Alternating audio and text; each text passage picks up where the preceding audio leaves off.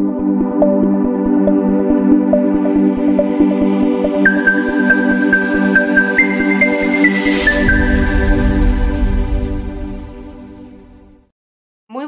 Traders, les habla Gabriela, bienvenidos a una nueva transmisión de premercado americano el día de hoy, viernes 21 de julio, último día de esta semana de trading. Hoy día estamos partiendo con movimientos positivos para la bolsa en Estados Unidos. Si vamos y revisamos todo lo que ha estado pasando dentro de los mercados, se les ha puesto un freno a las caídas que habíamos visto el día de ayer de parte del Standard Poor's, de parte del Nasdaq, de parte de también el Dow Jones y el Russell. Así que hoy día estamos con un sentimiento un poquitito más calmado en cuanto a los retrocesos que habían estado presentando los índices el día de ayer. Tenemos un calendario económico mucho más tranquilo, pero Ahora, no hemos tenido tan buenos resultados trimestrales, por lo menos no de las entregas que hemos conocido hoy día. American Express ha tenido movimientos bajistas durante estas primeras horas de la jornada del día de hoy. Tenemos también a AutoNation, que está cayendo alrededor de un 3% y también presentó su resultado trimestral hoy día. Tenemos a Sunova Energy, que tuvo una rebaja en la calificación de la acción, por ende también está cayendo. Tuvimos también a CSX, que está con caídas a raíz de que incumplió con las expectativas. Tenemos a algunas, eso sí, que han logrado entregar buenos resultados. Capital One Financial eh, entregó buenos resultados, pero Intuitive Surgical también está con caídas el día de hoy y no son caídas pequeñitas, son caídas importantes. Ahora, ¿por qué todas estas caídas que yo les estoy mencionando no generan un impacto dentro del Standard Poor's, no generan un impacto dentro del Dow Jones, no generan un impacto dentro del Nasdaq? ¿Esto a qué me refiero con impacto? Me refiero a un movimiento tan marcado hacia la baja. Estamos hablando de una gran cantidad de empresas que están con cotizaciones bajistas en este momento. El tema está en que dentro de la composición de los índices, estas tienen una menor ponderación, por ende el peso que tienen es más bajito e impactan menos dentro de la totalidad del movimiento del índice en general. Por ende, claro, tenemos estas caídas por este lado, pero también tenemos a otras compañías que el día de hoy en el premercado nos están entregando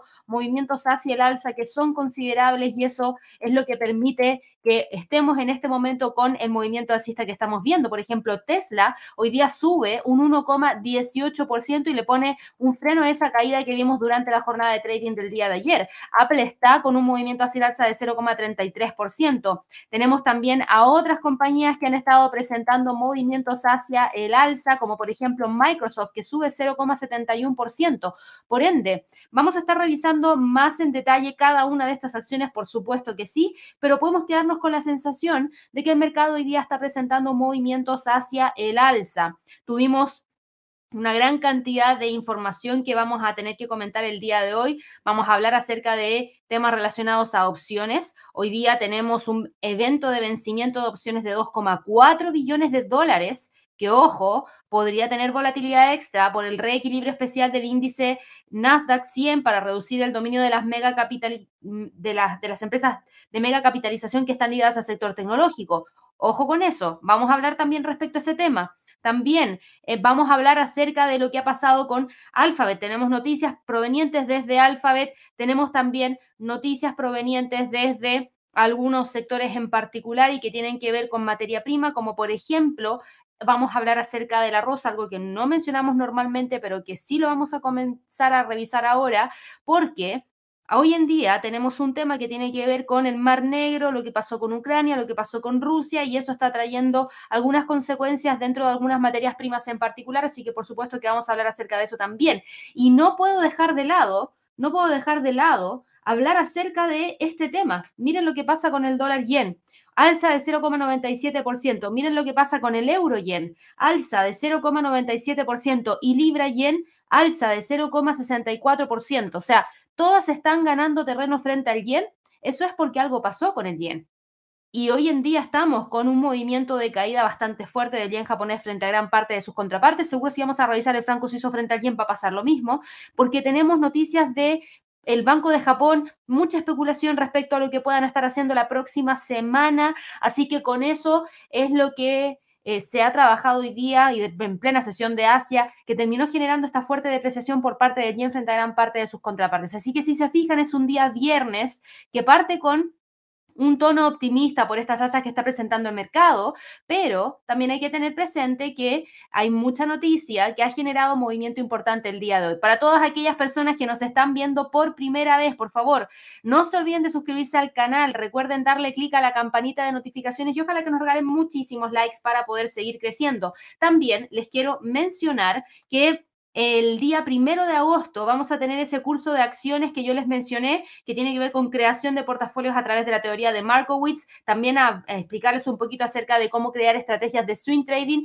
y de position trading específicamente para el mercado accionario. Se van a testear estas estrategias en vivo y en directo y ese curso es un curso de tres clases en vivo cada clase en vivo va a tener una duración de cuatro horas. Van a partir a las 18.30 de la tarde, hora de Nueva York. Si están en Chile, podrían tomar ese curso de manera presencial. Si no, lo pueden tomar de manera online. Aquí está toda la agenda y ustedes saben, estas son las tres formas de poder participar. Así que yo les voy a dejar el enlace de inmediato a través del chat para que así ustedes lo puedan revisar con detalle si les interesa tomarlo para que no se lo pierdan, sobre todo porque estamos en temporada de reportes de ganancias trimestrales. Y también les quiero recordar que tenemos webinars y de hecho en el chat está destacado el webinar que tenemos la próxima semana. Ya nos quedan poquitos días para ese webinar, el tiempo pasó volando y voy a tratar de responder esa pregunta.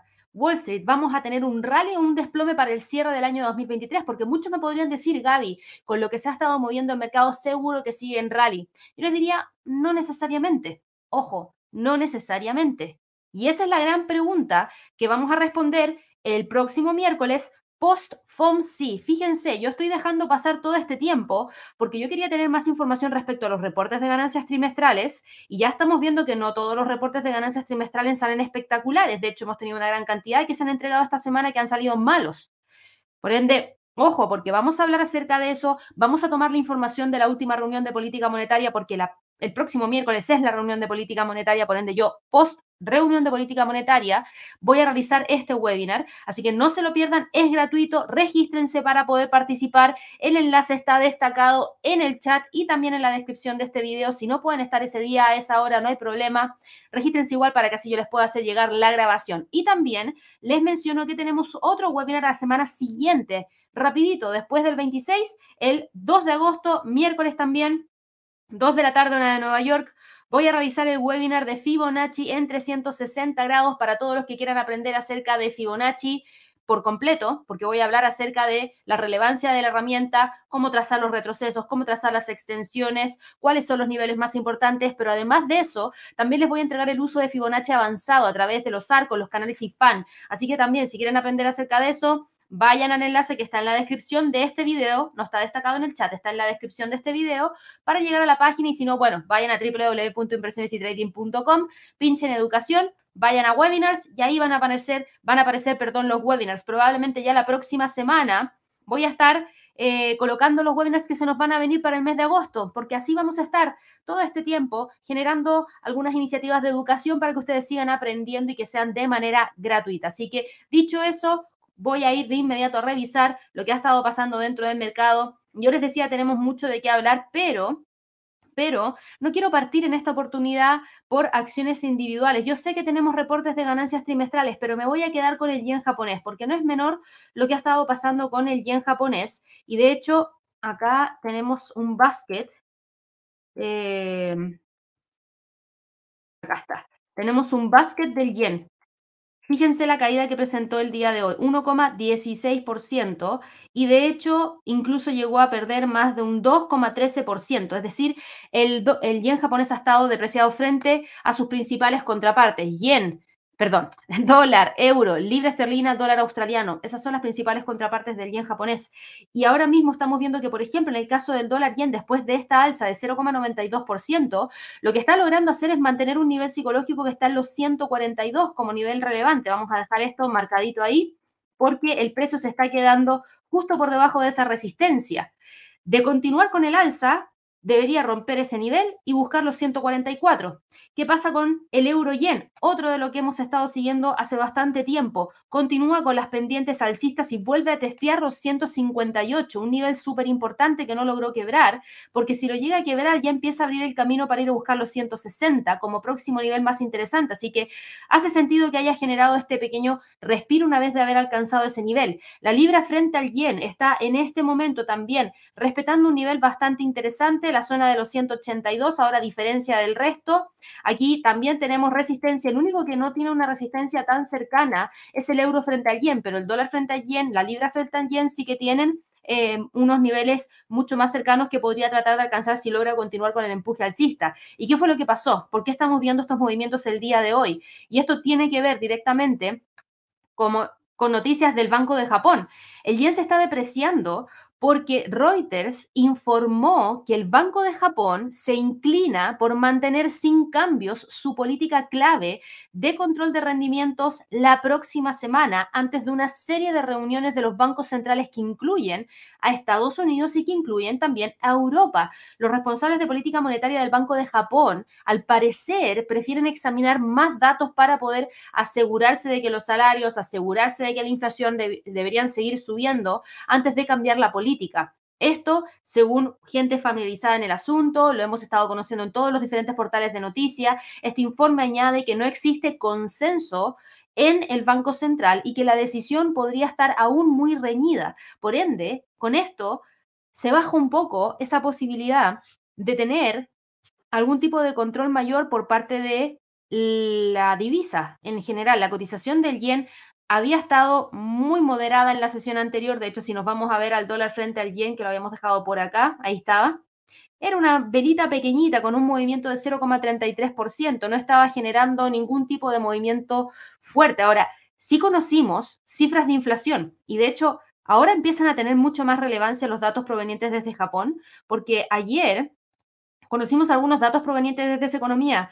Y yo del tiempo que llevo trabajando ya acá en el mercado, que ya son más de 12 años, creo que nunca ha tomado tanta relevancia los datos económicos de Japón, porque siempre se ha llevado una política monetaria ultra flexible desde la Benomics y eso estaba desde antes. Entonces, claro, desde el año 2017 que prácticamente los datos de Japón no tienen relevancia y salen, se publican, salen, se publican y nadie los mira porque ¿qué espera el mercado? Que el Banco de Japón siga generando y aplicando la misma política monetaria que ha venido aplicando desde hace muchísimos años y que es una política monetaria ultra flexible. Sin embargo, ahora tenemos un nuevo gobernador, un nuevo gobernador que podría generar cambios y por eso ahora tomó mucha más relevancia el poder ver algunos datos provenientes desde Japón a ver qué es lo que termina siendo la entidad. Y de hecho, los datos de inflación en Japón se publicaron el día de ayer a las 7.30 de la tarde Tuvimos una inflación subyacente anual que subió un poquitito, de 3,2 a 3,3%, una inflación nacional anual que subió un poquitito también, de 3,2 a 3,3%. ¿Y por qué estoy hablando acerca de esto? Porque esto está por encima del objetivo del 2% que tiene fijado el Banco de Japón. Bajo esta premisa, ¿qué es lo que debería hacer el Banco de Japón? Subir la tasa de interés, ¿para qué? Para controlar la inflación y situarla nuevamente al objetivo del 2%.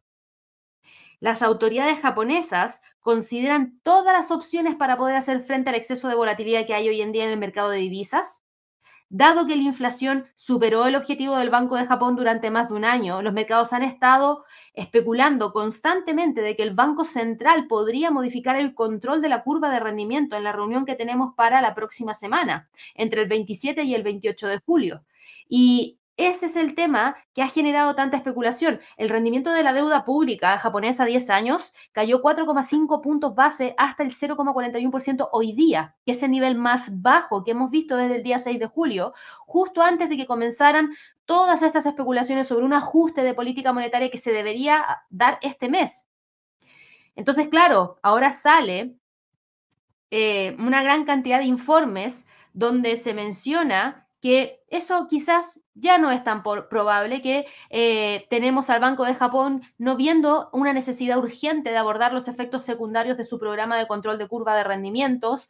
Van a debatir el tema, pero el Banco Central recuerden, analiza los costos, analiza los beneficios de su política en cada reunión y va a tomar una decisión final en la reunión que vamos a tener el próximo viernes. Es decir, nosotros cuando estemos en el live de premercado americano el viernes que viene, vamos a tener esa información y fíjense, ¿cuándo viene la decisión de política monetaria del Banco de Japón?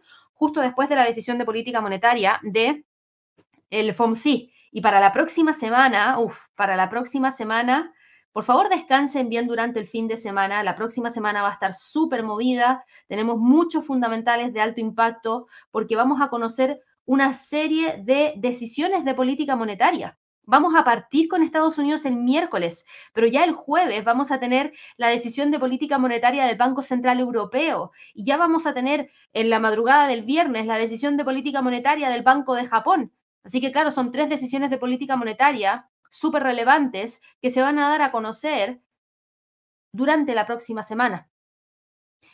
Ahora, eso es lo que ha pasado dentro de la paridad dólar frente al yen y eso es lo que ha pasado dentro del yen japonés y es lo que ha afectado a gran parte de sus contrapartes porque claro, todo el mercado esperaba que con lo que habíamos visto de cifras de inflación se generara esta alza en la tasa de interés y se le pusiera fin a ese programa de eh, política monetaria ultra flexible. El control de curva de rendimientos ha sido criticado fuertemente por los operadores de bonos por, distorsionar la fijación de precios y la liquidez que tiene el mercado a nivel local, me refiero a Japón.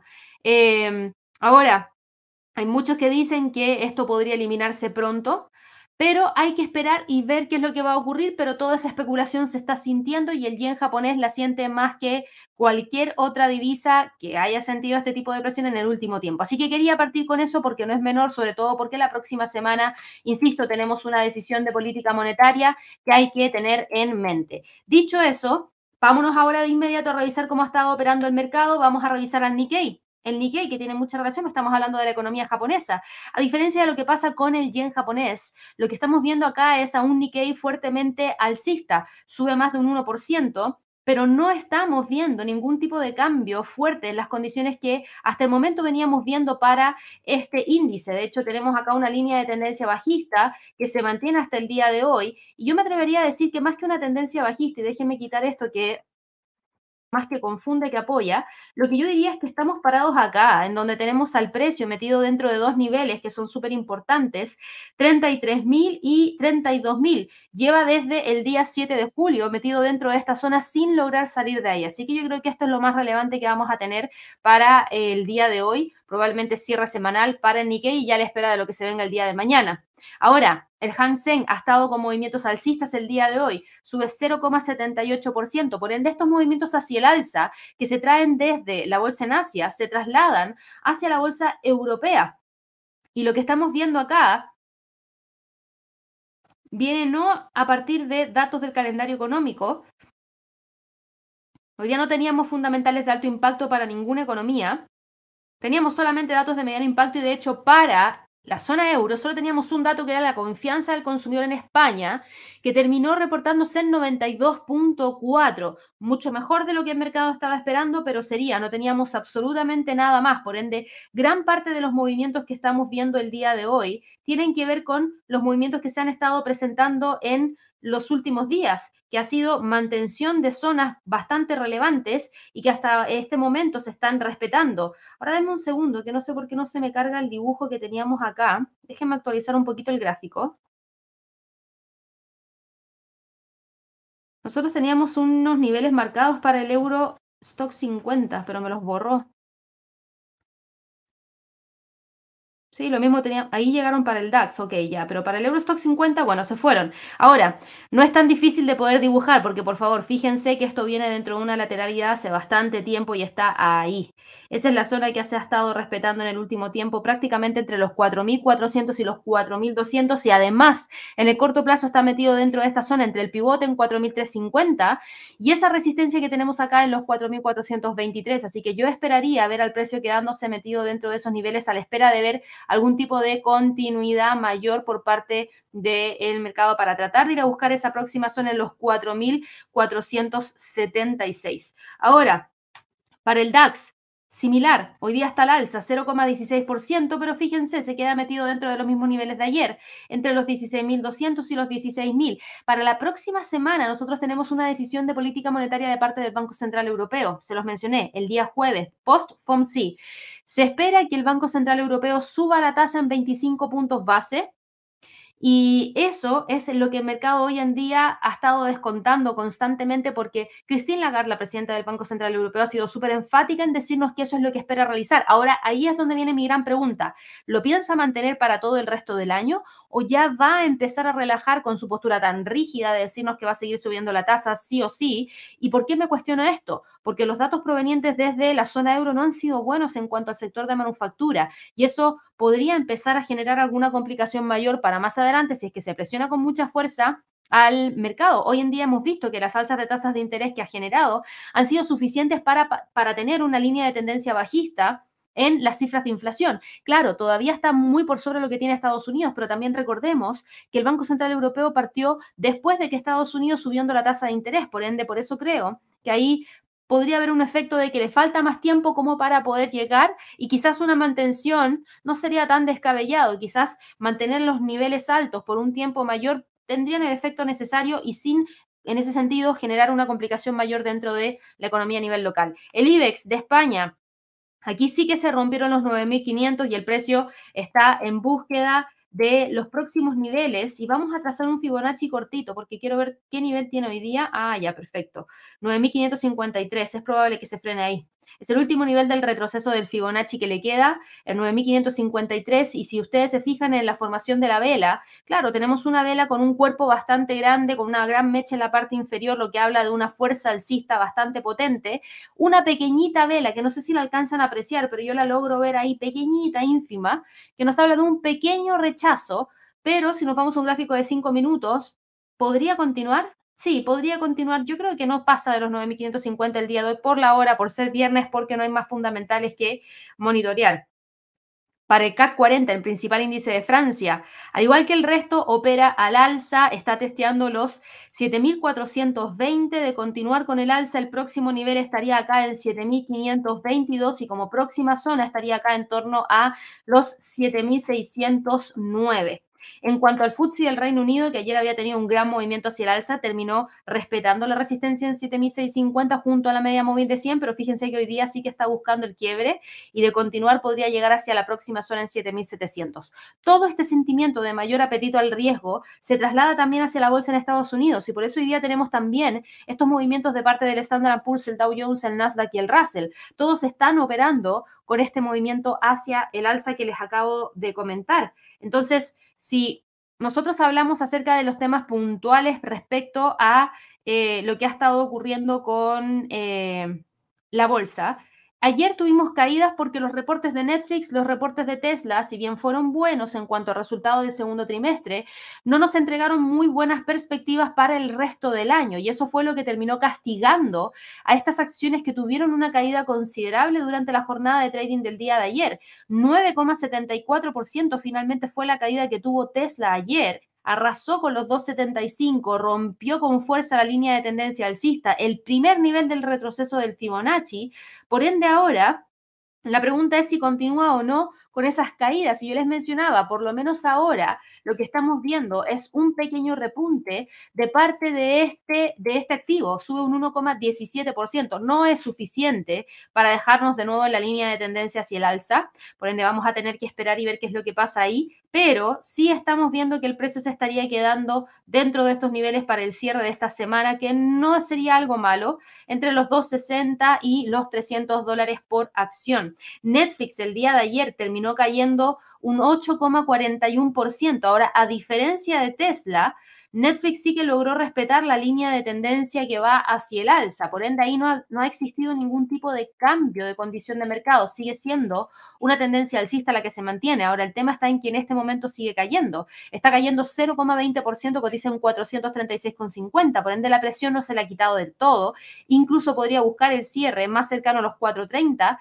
lo que nos dejaría por debajo de la línea de tendencia hacia el alza, así que hay que seguirlo de todas maneras, pero a pesar de estas caídas hemos tenido alzas de, en algunos mercados igual igual. El día de ayer tuvimos, por ejemplo, un alza dentro de Pepsi que finalmente logró romper esos 188 y aquí va de vuelta como avión sin lograr romper nunca esta línea de tendencia alcista. Así que las condiciones de mercado se han mantenido completamente vigentes y el alza que ha tenido Pepsi es completamente destacable porque rompió los 188, que era uno de los niveles que ya había intentado quebrar y no había logrado confirmar el rompimiento. Y la vela de ayer sí que hablaba de una ruptura bastante fuerte. Hoy día PepsiCo está con un alza de 0,41% y nos está dejando en 190 dólares por acción. Por ende, va bien encaminada para tratar de ir a buscar los máximos en torno a los 197. Se ve que tiene fuerza y ahora mismo lo que yo voy a hacer es trazar un Fibonacci para ir siguiendo este impulso alcista, a ver dónde podría tener algún freno.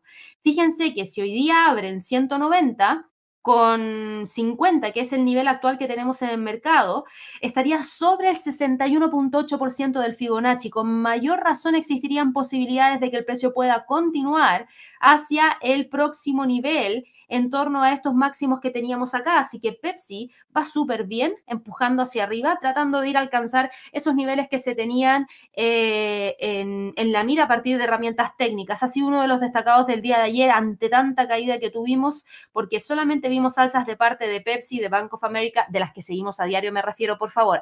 Probablemente tuvimos más alzas en cualquier otra acción, pero no son las que seguimos a diario. Bank of America, por ejemplo, sube 0,51% el día de ayer, se quedó ahí en la media móvil de, de 200 periodos y hoy día está testeando justamente esa misma línea nuevamente.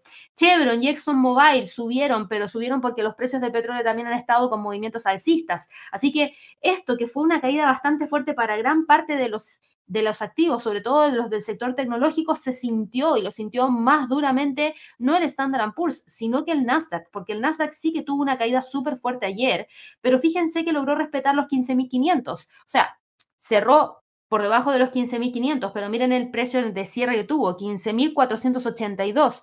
No fue 15.400 ni 15.300, muy cerquita de ese nivel, por ende hoy día darle la vuelta no le costó nada y de hecho está respetando en este momento ese nivel. Lo de ayer podría ser calificado como un falso rompimiento si es que hoy día la vela logra cerrar por sobre esa zona.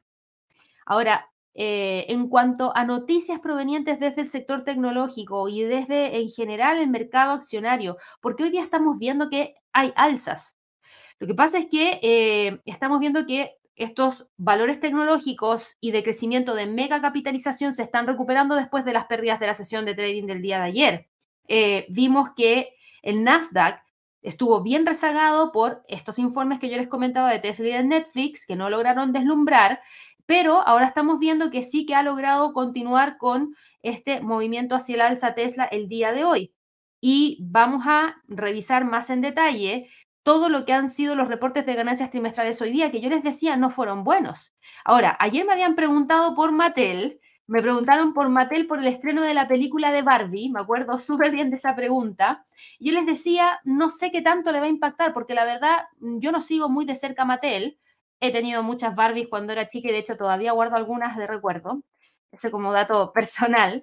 Eh, no sé si es que va a significar mayores ventas de esos tipos de productos, porque la película no está hecha para niños, está hecha para gente adulta. Ahora, la gente adulta también podría tener a su recuerdo, no sé, algo que quieran guardar, pero no creo que vaya por ahí el tema. Ahora, si ayer Mattel logró cerrar con un alza de un 1%, 1.09% para ser exacta, y hoy día está con un alza de un 2.02%. Y esto, en cierto grado, también tiene que ver con el estreno en los cines de todo el mundo de esta película que ha causado mucho ruido y que todo el mundo quiere ir a ver. Me incluyo y creo que la voy a ir a ver también. He visto una gran cantidad de gente en las redes sociales entre vestimentas rosadas y todo relacionado a la Barbie, otros disfrazados de Ken, yendo al cine, no sé, yo creo que se ha generado alta expectativa es una película livianita, insisto, yo creo que mucha gente está buscando pasarla bien en un momento en el cual hay tanta preocupación externa de cosas que están pasando.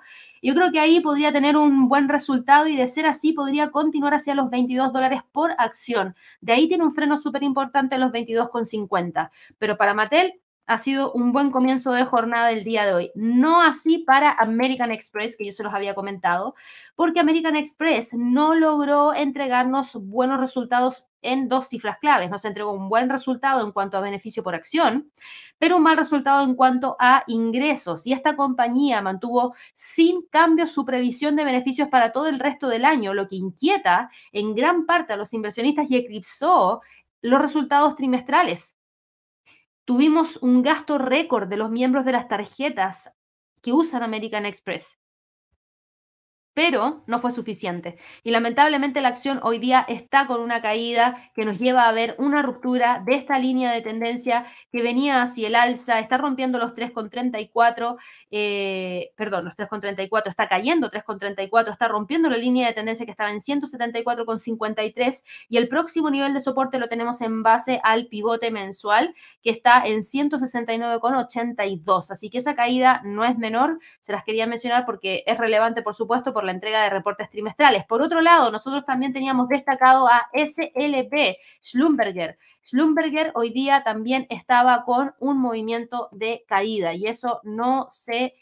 Eh, no se agradece porque el precio venía súper bien. Con las recuperaciones que habíamos visto por parte del precio del petróleo, veíamos que aquí Schlumberger venía empujando hacia arriba, había logrado quebrar ya hace rato esta línea de tendencia hacia la baja, veíamos que venía súper bien encaminada para buscar la ruptura de los 58 y desde ahí trasladarse hacia los 60 y hoy día cae 2,11%, por ende el precio está en este momento en 56.05 y eso significa que incluso nos está dejando por debajo, bueno, no, no por debajo, en la línea de soporte, línea que vamos a tener que monitorear para el resto de la jornada, porque si el precio llega a cerrar por debajo de los 56, eso podría significar que el retroceso podría dejarnos ya un poquito más alejados de esa posibilidad de ir a buscar esos, ese rompimiento de esos 58 dólares por acción. También tuvimos noticias provenientes desde otros activos, aparte de American Express, yo les mencionaba, teníamos a AutoNation. AutoNation está hoy día con una cotización bajista, Em, está cayendo en este momento, déjenme revisarlo de inmediato,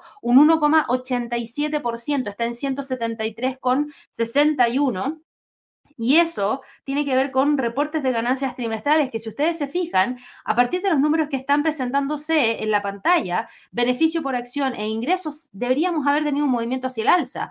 Tuvimos unos resultados del segundo trimestre que superaron las expectativas. La empresa superó las expectativas tanto por arriba como por abajo, con unos beneficios ajustados de 6,29 dólares por acción y unos ingresos de 6.890 millones de dólares, pero la acción no está con un movimiento hacia el alza en este momento. Todos estamos viendo que la acción está con esta caída y uno se pregunta por qué. ¿Por qué está con esta caída si es que estamos viendo que logra superar gran parte de todas las de, todo lo que se tenía. De hecho, tuvo un fortalecimiento en la hoja de balance, tiene un robusto flujo de caja que le ha permitido seguir eh, realizando inversiones y adquisiciones, mientras también se le está devolviendo capital a los accionistas. Y esas fueron las propias declaraciones del el CEO de la compañía. Lamentablemente, no ha logrado continuar hacia el alza y eso no tiene que ver con eh, estos resultados, sino que sí, hay una cifra que al parecer... Eh, generó un impacto negativo dentro de la cotización de la acción y que tiene que ver con el eh, ingreso de explotación, que tuvo una caída bastante fuerte, fue una caída de un 21% durante el trimestre y eso llevó a que el BPA ajustado descendiera un 3%. Los gastos de ventas generales, los gastos administrativos como porcentaje del beneficio bruto fueron de un 61,9%. Eh, esos fueron niveles por debajo de los que se tenían en la pandemia, pero ligeramente superiores a los dos periodos, a los de periodos que se han reportado en el último tiempo y eso refleja las inversiones en tecnología y en nuevas iniciativas que ha tenido la empresa en sí. La demanda de los consumidores por la propiedad de vehículos personales sigue siendo fuerte, eh, hay eh, una demanda que se está satisfaciendo según las propias declaraciones de la compañía por las capacidades de abastecimiento, por la selección de vehículos, por la huella geográfica, por herramientas digitales, eficiencias básicas y también por expansión de negocios. Así que, no sé, yo creo que aquí ha tenido un movimiento hacia la baja que es más fuerte de lo que yo hubiese esperado, porque, insisto, esos ingresos de explotación que cayeron un 21% es importante, pero no sé si es para poder entregarle una caída tan fuerte. Ahora, fíjense, parece que ahí hay algo que ha estado pasando porque AutoNation ha logrado frenar el retroceso y ahora mismo sube 0,05%, ha logrado recuperarse un poquitito, yo creo que va aquí a tratar de mantenerse sobre la línea de tendencia alcista, por ende el nivel más relevante estaría en 174 dólares por acción. Además de esto, teníamos a otras compañías, pero que no son de las que ustedes me preguntan usualmente, así que yo voy a ir a revisar lo que pasó con Intuitive Surgical, que esta sí... Eh, la vamos a revisar porque tuvo un retroceso bastante fuerte. En cuanto a reportes de ganancias trimestrales, los reportes fueron buenos. Ingresos superaron la estimación del mercado en 0,83%. Los beneficios por acción superaron la estimación del mercado en un 6,82%. Pero hoy día Intuitive Surgical está cayendo un 4%, está cayendo, para ser específicos, 3,68%. Eh, no es menor, yo borré todo lo que tenía acá en el gráfico porque esta línea de tendencia alcista es la que se pone eh, no, no que se pone en riesgo, ya se eliminó con la caída que está presentando en este momento y el precio está en búsqueda del primer nivel del retroceso del Fibonacci que estaría en 325 dólares con 51 centavos. ¿Y qué pasó para Intuitive Surgical?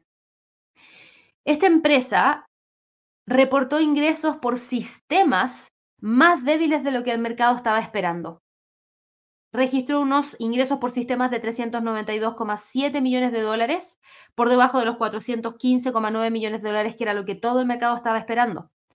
Para el resto sí, fueron buenos datos, pero esa cifra que yo les comenté fue mala y eso es lo que no le gustó al mercado y terminó generando este retroceso importante que nos deja fuera de la línea. Por ende, yo diría que el freno está entre los 330 y los 325 como niveles más importantes para Intuitive Surgical. Y por último, voy a ir a revisar lo que ha estado pasando con otra acción que es Google Alphabet. Porque acá hemos estado con movimientos interesantes también. Eh, Hemos visto ayer una caída bastante fuerte por parte de Alphabet de 2,32%. Hoy día la acción sube un 1,38%. No hay mucho cambio porque si ustedes se fijan el precio sigue completamente lateral dentro de esta zona. Ya tenemos los dos toques arriba, los dos toques abajo. Mantiene la línea de tendencia hacia el alza. Yo eso creo que es importante de destacar, así que atentos con esa línea porque hasta el momento la respeta bastante bien. ¿Y qué es lo que ha pasado con Alphabet? ¿Por qué se está moviendo de la manera en la que se está moviendo el día de hoy? Yo voy a ir a revisar rapidito lo que ha estado ocurriendo acá con eh, esta acción en un gráfico de 15 minutos para que veamos un poco mejor el comportamiento, porque si ustedes se fijan, este rebote hacia el alza se ve bastante interesante, pero en gráficos de 15 minutos las medias móviles todavía no se quiebran, todavía tenemos al precio ahí. Alphabet está reuniendo a la vieja guardia para responder a los últimos acontecimientos que podrían amenazar su dominio del mercado y su negocio de búsquedas. La presión se está centrando claramente en temas de inteligencia artificial y en la necesidad de situar la tecnología en el centro de su estrategia de producto. Recuerden que en noviembre del año pasado se lanzó ChatGPT por parte de OpenAI que es esta empresa de investigación que está respaldada por Microsoft y que fue una gran llamada de atención y que le dio la, ventaja a Microsoft de liderar a este grupo. Ahora, desde entonces han existido muchas ofertas y hemos visto cómo Meta Platforms se alejó del metaverso y se fue con todo hacia la inteligencia artificial. Entonces, ahora estamos viendo qué es lo que podría pasar con Alphabet, porque yo siento que se está quedando un poquitito atrás. Esto, eh, ellos están tomando todas las medidas para que esto funcione bien. Eh, aquí hay que eh, ver qué es lo que podría ocurrir, porque tenemos que ver si es que BART, que funciona con eh, un modelo de lenguaje de diálogo para aplicaciones, permite o no permite que aquí Alphabet tome la delantera. Se está probando una herramienta de inteligencia artificial para escribir noticias, se está probando una herramienta de inteligencia artificial que busque ayudar a todos los periodistas y Alphabet es quien quiere hacer eso, pero la pregunta es si es suficiente o no, porque yo ahora mismo la sigo viendo acá, desde mayo de este año que está metido dentro de esta zona. Y claro, a principios de año se unió a gran parte de la recuperación que habíamos estado teniendo de parte de todo el mercado, y eso es lo que nos ha terminado dejando con los movimientos que estamos teniendo eh, hoy en día, que es esa alza, pero con un techo que se ve que no es fácil de quebrar. Así que hay que estar atentos y ver si se nos entregan algún tipo de información extra de parte de estas compañías para ver si es que realmente logra continuar con esos movimientos fuertes hacia el alza. Eso es lo que ha pasado dentro de las acciones individuales. El Standard Poor's, ya les decía, está con un movimiento alcista, pero no hay mucho cambio. Es probable que termine cerrando entre los 4.500 y los 4.600. El Dow Jones, que tuvo un gran movimiento hacia el alza, rompió los 35.300 y aquí sí que va con una recuperación fuerte. Yo me un gráfico semanal.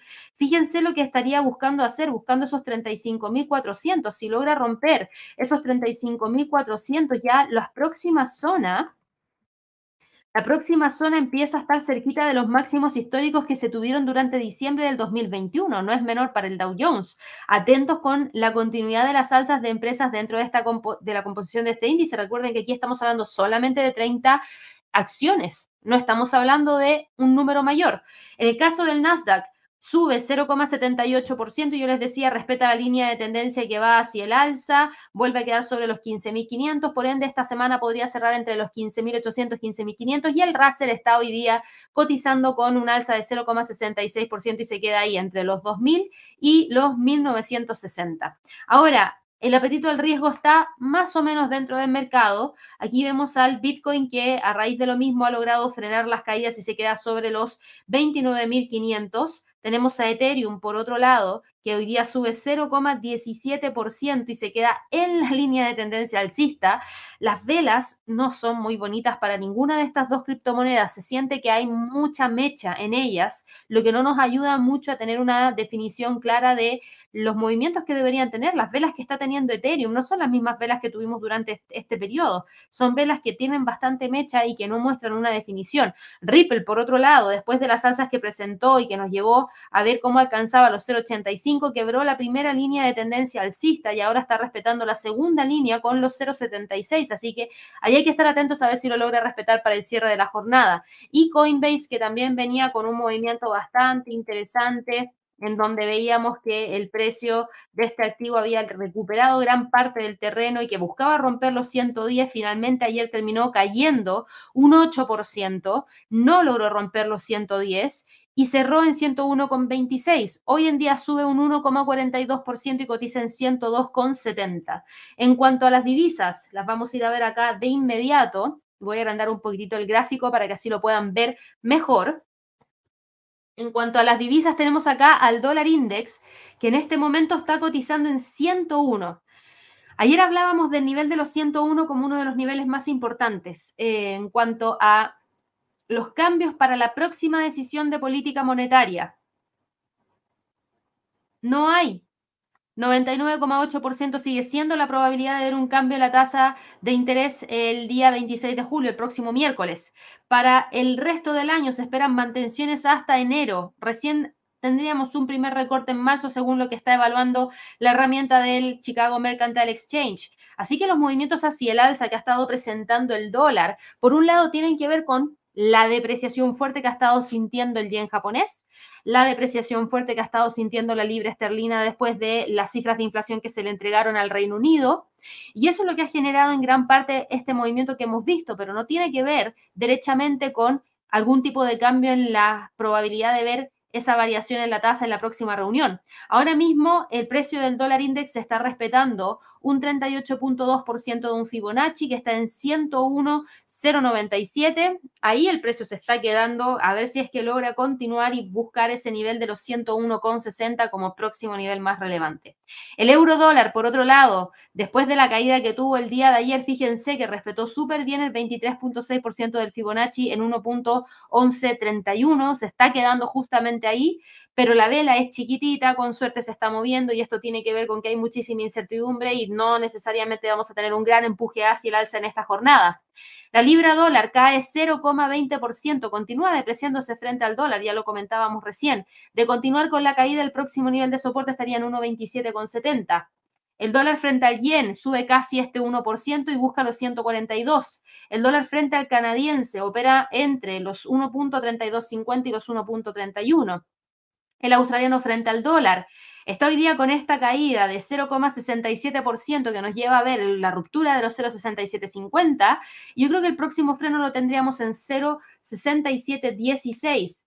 El dólar neozelandés frente al dólar está con una caída bastante fuerte que está buscando posicionar a la vela por debajo de las tres medias móviles, por ende el próximo nivel de soporte a monitorear estaría en 0,6173. El dólar frente al franco suizo opera entre los 0,87 y los 0,8580. El dólar frente al peso mexicano está manteniendo la zona entre los 16,70 y los 17. El dólar frente al peso chileno prácticamente está sin movimiento en torno a los 8.20 y respetó súper bien la línea de tendencia alcista el día de ayer. El dólar frente al peso colombiano opera con una caída de 0,17% y está en los 3.971.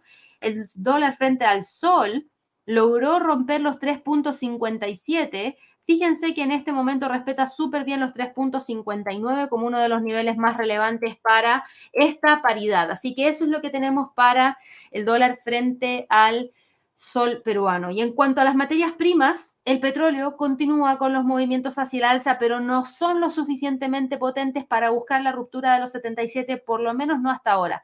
Sigue manteniendo ese nivel de manera firme, 77, 74 serían los niveles claves. El oro no logró continuar así la alza. Miren, yo voy a bajar acá un gráfico de 15 minutos. No logró rebotar desde la parte inferior del canal. Se quedó ahí un ratito, no, no despegó, no llegó a los 1980 y dio la vuelta, pero rapidísimo. Así que este canal, voy a quitar esto, vamos a volver al gráfico diario. Este canal, lamentablemente, con esto ya está llegando a su fin y de continuar podría ir a buscar el próximo nivel en torno a los 1940. Tenemos a La Plata, La Plata el día de hoy está cotizando con un alza de 0,09% y se queda entre los 25,19 24,59 como niveles relevantes. Y tenemos también acá al cobre que está operando en los 3,82. Sí, ahí entre la línea de tendencia alcista y la línea de tendencia bajista sin lograr definir alguna salida de esa zona. Eso es lo que ha estado pasando dentro del mercado bastante movimiento si ustedes se fijan. Y como es día viernes y como nos quedan todavía unos minutitos antes de que abra el mercado, yo voy a revisar las preguntas que me han estado haciendo llegar a través del chat, pero como es día viernes son al azar, no las saco por orden. Y voy a partir aquí con Roberto que me preguntaba por UAA, eso es Under Armour. Vamos a verla de inmediato. Hace mucho tiempo creo que no veo a esta acción. Sí, hace tiempo, así que voy a quitar esto acá del gráfico ha venido con presión hacia la baja que se ha mantenido durante bastante tiempo y hasta ahora se mantiene. Eso no ha cambiado, la tendencia bajista sigue estando presente para esta acción, eh, Roberto. Acá tienes las líneas de tendencia súper marcadas. Si nos vamos a un gráfico diario, lo interesante se empieza a dar ahora, porque tú has visto que ha existido una recuperación y me imagino que por lo mismo me estás preguntando. El precio incluso logró romper este nivel de resistencia que traía acá, lo que nos da la posibilidad de que intente buscar cerrar el gap.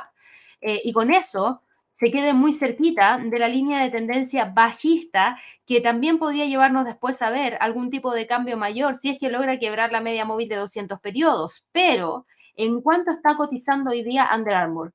Under Armour hoy día está con un alza de un 1,10%, está en 8.24, o sea, se queda acá muy cerquita de la R2 en términos mensuales. Por ende, sí podemos decir que aquí se encontró un piso, sí podemos decir que acá hay una línea de tendencia alcista y que el precio está intentando ir a buscar esos niveles que acabo de dejar marcado con esos puntitos. Eso es lo que vas a tener que monitorear para el resto de la jornada en caso de eh, ver continuidad de movimiento alcista para eh, Under Armour. Vamos aquí con otra pregunta de Cuevas, Food Truck y más, que nos dice buenos días Gaby, supongo que le fue mal en su reporte a Intuitive Surgical y de paso, dame tu opinión sobre Billy Billy. Sí, ya, vimos a Intuitive, así que ahora voy a revisar a Bilibili. No le fue muy bien. No fueron tan malos reportes, pero claro, el mercado esperaba solamente cifras azules y buenas perspectivas para más adelante y claro, no logró sorprender en todo y eso terminó generando ese daño. Para Bilibili, ah, esta es una acción que viene con una pendiente bajista hace bastante tiempo. Estás por debajo, estás por debajo de tres medias móviles Lo menciono porque esas medias móviles entregan esa presión hacia la baja que es significativa. Fíjate la línea de tendencia bajista que acabo de trazar, el precio la respeta súper bien y aquí traes otra línea de tendencia hacia la baja que también respeta. Lamentablemente la condición de mercado de Bilibili es completamente bajista. Hoy día sube un 1,89%, pero se sigue quedando aquí por debajo de las tres medias móviles, por debajo del pivote mensual, por debajo de dos líneas de tendencia bajista, por ende es un respiro a las caídas, pero no un cambio de tendencia. Vámonos acá con otra preguntita. Em, me voy a saltar todos los activos que ya revisé. Voy a solamente buscar responder esas preguntas de activos que ya hemos visto, o sea, perdón, que no hemos visto. Eh, a ver, acá vamos con una pregunta de Evangelina. Me preguntabas por Chevron. Corporation. Claro que sí la puedo chequear. Hoy día estamos con alzas dentro del precio del petróleo, por ende yo esperaría que tuviésemos alzas también dentro de Chevron y sí, sube 0,32%. Recuerda que Chevron viene dentro de una lateralidad entre los 160 y los 150 y que viene dentro de esa zona desde mayo de este año y no ha logrado salir de ahí. Por ende, bajo ese escenario, lo que tú tienes que tener presente es que si un mercado está en rango, tú deberías operar en rango. ¿A qué me refiero con eso? Tomar los extremos, buscar entradas en los extremos para tratar de operar dentro de ese rango. Estás en la mitad del rango, lo que complica la situación, ¿ya? Eh, para una entrada, pero si tú ya estás con una compra, viene con un movimiento hacia el alza que hoy día continúa y que podría buscar como próximo nivel los 158 antes de poder trasladarse hacia la zona de los 160. Ahí es donde se ven los niveles más interesantes para Chevron. Voy acá con otra pregunta. Acá tenemos a Edgar que nos preguntaba por todo esto que está acá. A ver, Gaby, saludos desde Chihuahua, en México. ¿Crees que en un futuro próximo la huelga de actores y escritores de Estados Unidos afecte a Netflix, a Disney, a Amazon, a Paramount, a Warner, a AMC? Buenísima pregunta. La respuesta es sí. ¿A todos por igual? No. Netflix es uno de los que tiene más diversificación en cuanto a generación de contenido en su canal.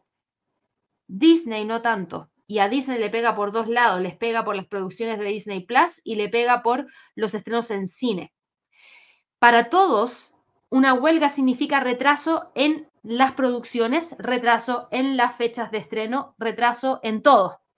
Entonces, para todos sería el mismo impacto en cuanto a esta huelga, pero no todos les va a impactar de la misma manera. ¿Por qué hago la diferencia? Porque Netflix, por ejemplo, tiene una gran cantidad de generación de contenido eh, que proviene desde Europa y también una gran cantidad de contenido que proviene desde em, Latinoamérica. Y además, como tiene una gran cantidad de contenido dentro de su plataforma, tú no te alcanzas ni a dar cuenta. Cuando, o sea, ¿Quiénes han visto todo el contenido de Netflix? La verdad es que yo no conozco a nadie que haya visto todo el contenido que Netflix entrega, porque es tanto que te quedas enganchado en una cosa, terminas una serie y buscas la otra y te quedas enganchado como por lo menos, a no ser que te pegues unas maratones de Netflix, que igual de repente pasa y ves la serie completa en un fin de semana, eh, pero igual, yo siento que al que menos le va a pegar este tema es a Netflix, a uno de los que más le podría pegar, insisto, es a Disney por el tema de producciones que se estrenan en cine y también por el tema de Disney Plus. Eh, para Amazon, mm, sí, podría ser más que a Netflix. Esa sería mi respuesta, Edgar. Buena pregunta. Vamos aquí con otra preguntita a través del chat. Eh, David nos decía acá, Gaby, buenos días, ¿cómo afectan los vencimientos de opciones de hoy? Y el rebalanceo en el Nasdaq, ¿podrías analizar Microsoft, por favor? Qué buena pregunta porque lo mencioné al inicio y se me olvidó profundizar en eso. Como tenemos tantos temas, a veces se me olvida, así que qué bueno que me preguntaste de eso porque yo les comenté. Hay un evento de vencimiento de opciones el día de hoy que podría tener una volatilidad extra por el reequilibrio especial del índice Nasdaq 100 para poder reducir el dominio de, las de las megacapitales tecnológicas. Es de 2,4 billones de dólares. El vencimiento de opciones, que se conoce como OPEX, eh, en donde gran parte de los gestores de Wall Street suelen renovar las posiciones existentes o iniciar otras nuevas, es lo que podría generar un gran movimiento dentro del mercado. Ahora, el índice podría ver, por ejemplo, cómo algunos inversionistas pasivos aprovechan esta última ventanita para poder alinear sus carteras con el índice de referencia antes de que los cambios entren en vigor el día lunes. Eh, yo creo que aquí, más que una dirección, es que va a haber mucha volatilidad. Deberías ver mucho movimiento dentro porque 2,4 billones de dólares no es menor. A eso es lo que voy. Vamos ahora con otra preguntita a través del chat. Eh, acá Sonia me preguntaba por Moderna. Moderna hoy día está cotizando con una alza de 0,79%, está en 125,75. Mira, va bien, pero no logra romper esta línea de tendencia bajista. Ha, intentado en las últimas dos jornadas generar la ruptura y no lo está haciendo. Entonces hay que tener ojo porque hasta el momento se mantiene por debajo del nivel de los 128 como uno de los niveles más importantes. Vamos acá con otras preguntas. Aquí nos estaban saludando desde La Serena. Un saludo para ti.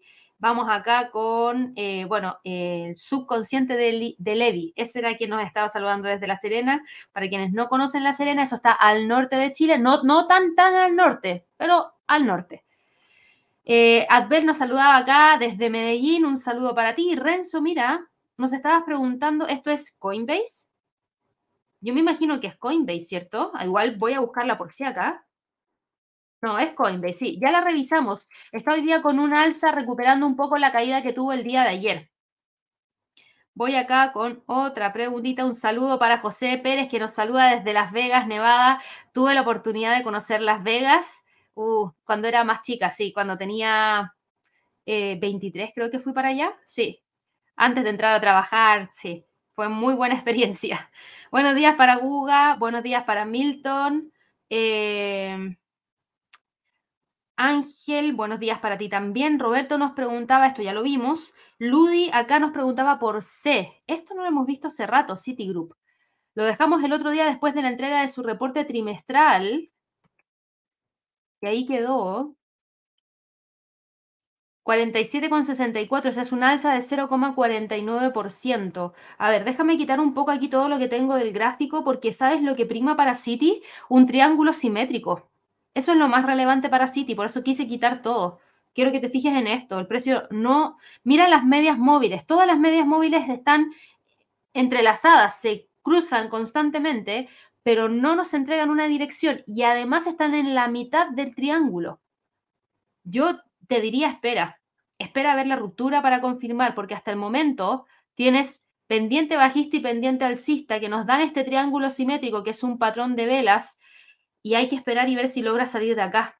Si logra salir hacia el alza sería buenísimo, porque fíjate que con eso ya te, tendrías varios niveles que monitorear, 49, 50 o 51 como próximos niveles más interesantes. Así que yo creo que hay que esperar y ver hacia dónde sale, pero no se ve que vaya a salir el día de hoy con esta alza leve de 0,49%. Aquí Guillermo me preguntaba si podíamos ver al dólar frente al rublo. Claro que sí. Lo vemos de inmediato. Continúa con las alzas. Acá tenemos una línea de tendencia alcista. Tenemos este nivel de resistencia acá en los 95. Tenemos el soporte acá en los 87.53. Yo no lo veo ahora mismo saliendo de esta zona. Y lo dejo tan extenso porque fíjate la volatilidad que puedes tener en una sola vela. Por eso la estoy dejando tan extensamente porque claro que podría mantenerse ahí. Eh, Elker, franco suizo frente al yen. Lo vemos rapidito. El alza. ¿Qué pasó? El yen japonés, lo vimos al inicio del live, lo comentamos y seguramente también lo, lo, pudiste escuchar por ahí, pero tiene que ver con esta fuerte depreciación del yen frente a gran parte de sus contrapartes. Y acaba de abrir la bolsa en Estados Unidos. Y por eso tenemos esa alza del franco suizo frente al yen. De continuar con el alza, claro que podría buscar la ruptura de los 164,40. Y aquí tengo la pregunta de Yajaira que me preguntaba por Meta, por Apple, por Disney. Acá Juan nos preguntaba por Netflix y Tesla. Vamos a ir a ver de inmediato entonces cómo abrió la bolsa en Estados Unidos y aquí estamos viendo lo siguiente. Voy a agrandar un poquitito el gráfico para que así lo puedan ver mejor. La apertura hoy día ha sido hacia el alza para Apple. Alza leve, diría yo. Alza leve porque esta velita que tenemos acá no tiene mucho cuerpo, me hubiese gustado que tuviera más cuerpo. Está al alza y se agradece. Lo bueno de Apple es que todavía está con una tendencia muy marcada hacia el alza. Yo todavía insisto que está intentando buscar esos 200 dólares por acción. No sé si lo va a lograr hacer antes de que tengamos su entrega de reporte trimestral. Ahora para eso nos queda, porque Apple recién va a reportar el jueves 3 de agosto. No va a reportar cuando reporte todo el resto. Así que insisto, creo que aquí podría tratar de ir a buscar esos 200 antes de esa entrega, a ver si logra mantener el impulso hacia el alza. Alphabet sube 0,81%, pero el alza que tuvo en la apertura se ha venido corrigiendo en, el último, en los últimos segundos y tenemos una vela más marcada de rojo que hacia el alza. Meta sube 0,26%, respeta los 300, respeta la línea de tendencia alcista y está tratando de mantenerse ahí. Ojo que tampoco me gusta la apertura porque abrimos al alza, pero está cayendo.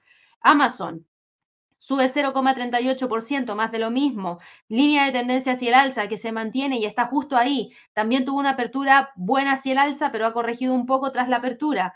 Tesla sube un 1,24%, exactamente lo mismo. La apertura lo ideal es que esta vela fuera verde y no está en verde, está en rojo. Por ende, quiere decir que el alza se está viendo limitada y existe cierta presión de venta que nos empuja los precios hacia abajo. Todas las tecnológicas que acabamos de revisar, las principales, Apple, Alphabet, Meta, Amazon y Tesla están presentando este tipo de movimiento. Igual se agradece que suba un 1,32% y que esté respetando el nivel de soporte de los 260. Microsoft sube 0,54% y se queda ahí entre los 3,50 y los 3,42. Moderna sube 0,39% y está tratando de ir a buscar el próximo nivel de resistencia que está en 128. Chevron sube un 1,11%. Ojo con los 158 que si lo quiebra, el próximo nivel estaría en 159,50. ExxonMobil sube 0,59%, se queda en 104. Netflix está con una caída de 0,45% y está intentando rebotar desde esta línea de tendencia alcista a ver si la logra mantener. American Airlines está con una caída de 0,11%. Yo creo que está más próxima a los 16,80 que a los 17,50, que a los, perdón, a los 18. Está justo ahí en ese nivel, prácticamente en la mitad. La vela es más bajista, eso sí. Yo la dejaría aquí, dentro de estos dos niveles. No la veo rompiendo ni los 18 ni los 16,80 hoy día. Norwegian cae, eh, perdón, sube un 1,11%, cotiza en 20,92 y va en búsqueda de los 21. Pepsi sube 0,53%. La apertura de hoy día estuvo en 190,11 por debajo del 61,8% del Fibonacci. Por ende, hoy día para Pepsi es clave dejar eh, perdón, no dejar, ver al precio cerrando sobre el 61.8% del Fibonacci. Es lo que nos podría dar la señal de que el precio podría continuar hacia los 192. Así que es súper importante ver el precio de cierre de la vela del día de hoy. Disney sube 0,23% se queda ahí en los 86. Bank of America cae 0,22%, no logró romper la media móvil de 200 periodos. Salve Marle, hoy día cae 2,15% y está buscando los 2,16. Nvidia sube 0,56%, se queda sobre la R1 mensual en 4,50. AMD sube 0,89% y se queda sobre los 109,50. Y en Face Energy sube un 1,18%. Ayer rompió la línea de tendencia alcista, pero se mantuvo sobre el soporte en 175,25. Hoy día podría intentar dar la vuelta a esto. Probablemente se quede entre los 180 y 175. Ya tenemos la entrega el 27 de julio, eso es la próxima semana, así que todo el mercado va a estar atento a eso. Hay que seguirlo muy de cerca a ver si logra dejar estos 188 definitivamente y continuar con las alzas. En cuanto al resto, los índices están subiendo 0,33% el Standard Poor's tras la apertura, el Dow Jones 0,13%, el Nasdaq 0,75% y el Russell sube 0,49%. Eso es lo que ha pasado hoy día en el premercado y también en la apertura de la bolsa en Estados Unidos. Ya me voy a ir despidiendo ya de esta transmisión y de ustedes. Recuerden descansar muy bien el fin de semana porque la próxima semana tenemos muchísimas entregas de reportes trimestrales está Alphabet, están eh, una gran cantidad de compañías. A ver, déjame porque no me las sé de memoria. Igual se los voy a mencionar con detalle ya para el visor de los mercados, pero para que lo tengan presente, todas estas compañías reportan la próxima semana, más la decisión de política monetaria del FOMC, más la decisión de política monetaria del Banco Central Europeo, más la decisión de política monetaria del Banco de Japón. Se viene una semana entretenida la próxima. y también tienen el webinar. No se olviden, el webinar de Wall Street Rally o Desplome que voy a estar realizando el miércoles 26 de julio post FOMC. No se lo pierdan, regístrense, está destacado en el chat y está destacado en la descripción de este video para que así no se lo pierdan por nada. Si están registrados, si no pueden estar en ese día, a esa hora no importa, así yo les voy a enviar la grabación. Solamente aquellas personas que se hayan registrado les vamos a enviar la grabación. Así que espero que ahí puedan participar. Recuerden también suscribirse a quienes nos están viendo por primera vez prenda la campanita y ojalá que nos regalen muchísimos likes. Con eso me despido, que estén muy bien y nos vemos el lunes en un nuevo live de premercado americano. Hasta luego.